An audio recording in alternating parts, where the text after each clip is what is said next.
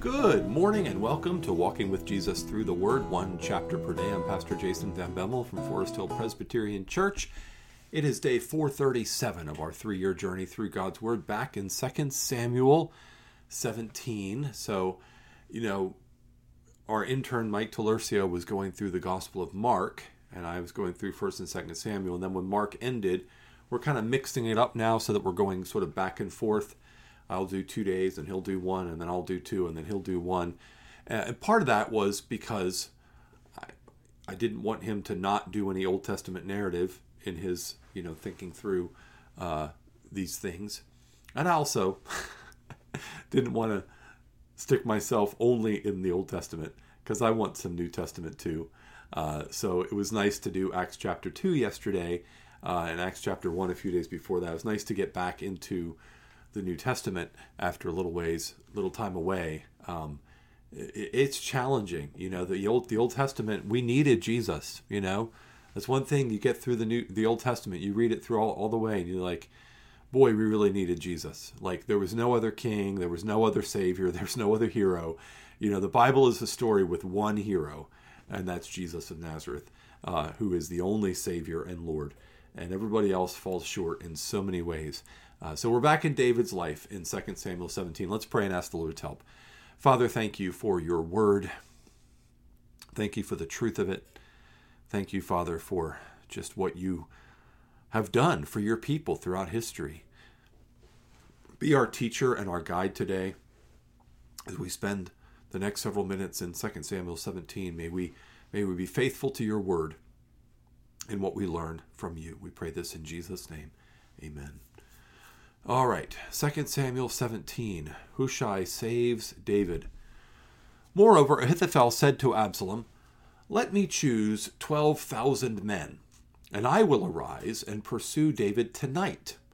I will come upon him while he is weary and discouraged, and throw him into a panic, and all the people who are with him will flee. I will strike down only the king, and I will bring all the people back to you as a bride comes home to her husband. You seek the life of only one man, and all the people will be at peace. And the advice seemed right in the eyes of Absalom and all the elders of Israel. Then Absalom said, Call Hushai the Archite also, and let us hear what he has to say. And when Hushai came to Absalom, Absalom said to him, Thus has Ahithophel spoken. Shall we do as he says? If not, you speak. Then Hushai said to Absalom, This time the counsel that Ahithophel has given is not good. Hushai said, You know that your father and his men are mighty men, and that they are enraged, like a bear robbed of her cubs in the field. Besides, your father is expert in war. He will not spend the night with the people. Behold, even now he has hidden himself in one of the pits or in some other place. And as soon as some of the people fall at the first attack, whoever hears it will say, There has been a slaughter among the people who follow Absalom. Then even the valiant man, whose heart is like the heart of a lion, will utterly melt with fear. For all Israel knows that your father is a mighty man, and that those who are with him are valiant men.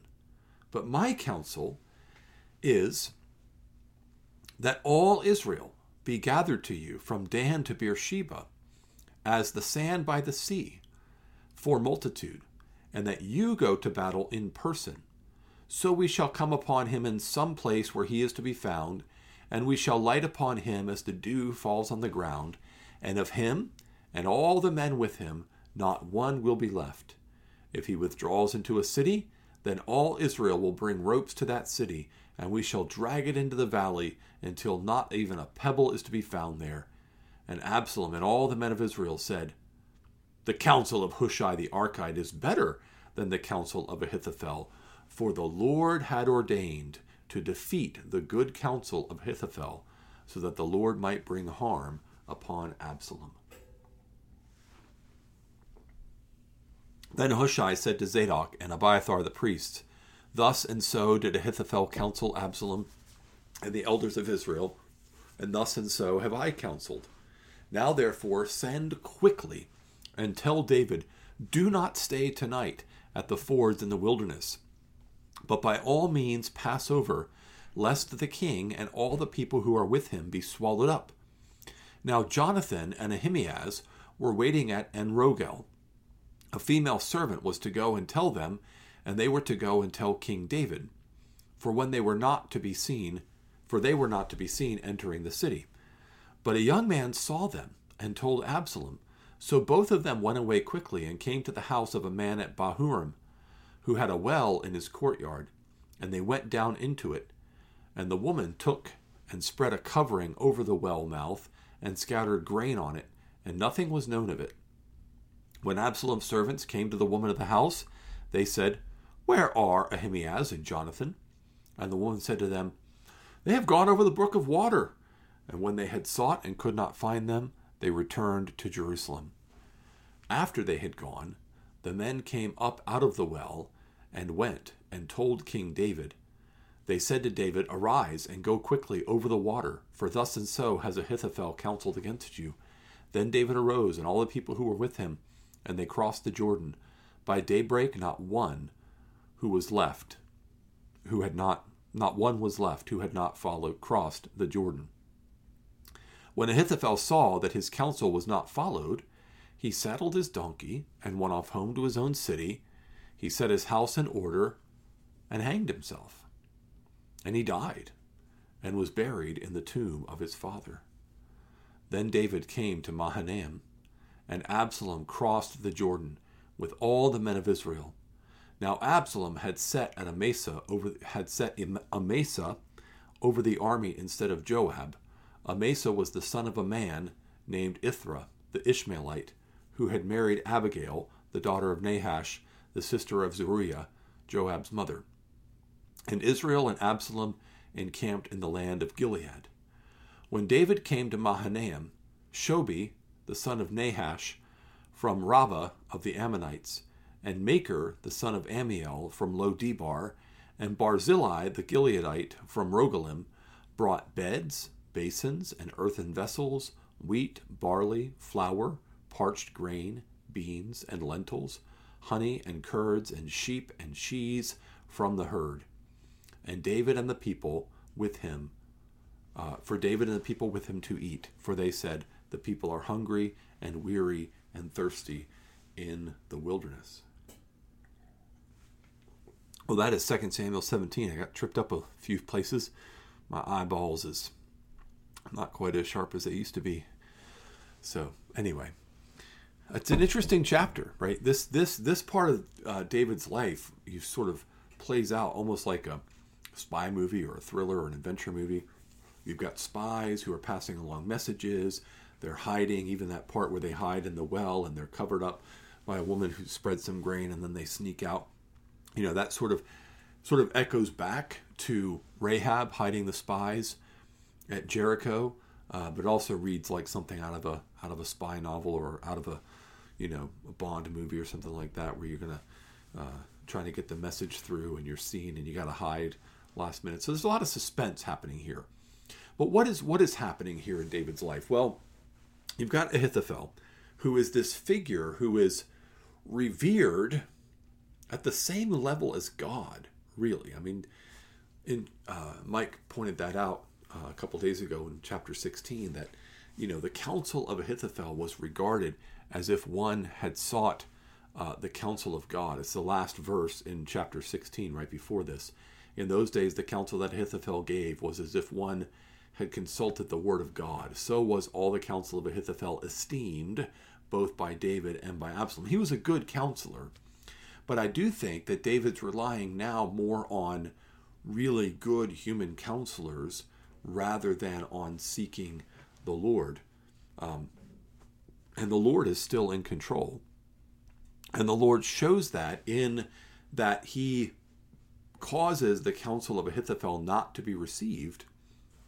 And Ahithophel actually goes out and, and takes his own life. Uh, Mike did a good job of drawing some parallels to Christ uh, in chapter 16. We see some of those things continuing here in chapter 17 he made reference to Ahithophel being almost like a Judas, that he betrays his Lord. Well, that parallel to Judas continues here in chapter 17 in that when his plans are frustrated, he doesn't he doesn't he's not satisfied with the outcome of the situation, he goes and he hangs himself. And that's exactly what happened to Judas. Judas went, he tried to return the money to the people because he was heartbroken at the outcome of what had happened, and he goes and he kills himself. So some parallels there. There's another parallel, I think, here in that God sovereignly intervenes and rescues David from being captured and killed by the people. And the Lord Jesus, a couple of times in his earthly ministry, once he was at Nazareth in Luke chapter 4, and he announces the beginning of his earthly ministry, and he reads from the scroll of Isaiah, and he says, The Spirit of the Lord God is upon me because he has anointed me to preach good news to the poor, etc. And he says, This scripture is now fulfilled in your hearing. And the people get so agitated with him for making these claims about himself that they're going to push him off the edge of the cliff. They're going to just throw him down and destroy him. But he passes right through the midst of them and is unharmed. At other times, they went to go make him king. They were going to lay hands on him and make him king, which would have been a disastrous uh, turn of events for his earthly ministry. But he's able to pass right through them. Now, David doesn't miraculously pass right through the army of Israel, but in a sense, David is in a very vulnerable position. Uh, David has has been pressed all night, and he is he's tired. Um, you see this back in chapter 16. We can pick it up at verse 14. And the king and all the people who were with him arrived weary at the Jordan, and there he refreshed himself. So David and his men are weary. They're at the Jordan River, which is a fairly open area where the river crossing would be. That would be a fairly known area. You wouldn't just cross the Jordan anywhere. There would have been set places where you do that crossing. So Ahithophel's advice was really good advice. Like if he had taken 12,000 people and he'd gone after these, you know, few hundred mighty men and, and David, he probably could have prevailed, but God intervenes. And so David escapes with divine intervention. He escapes from the plot of those who are trying to destroy him. But what we also see here is just the reality that God can give a good law, He can give a good system of government. But in the end, the government of, of, of God's people being put in the hands of mere men, just not going to go well, right? It's, it's nobody but Jesus can really be king over God's people and lead us into righteousness and execute justice with that perfection. So while we see we see parallels here between David and Christ in Ahithophel being a Judas figure, in David being rescued out of the hands of his enemies supernaturally just like Jesus was, we also see that David is no Jesus. Um, he is not he is not God in the flesh. He is not perfect in wisdom. He is not mighty in power. He's highly esteemed and he's a type of Christ, but he's not Christ. And ultimately, Christ is the King we need. Well, let's pray. Tomorrow we're going to take a look at chapter 18 and the end of this Absalom rebellion episode in David's life.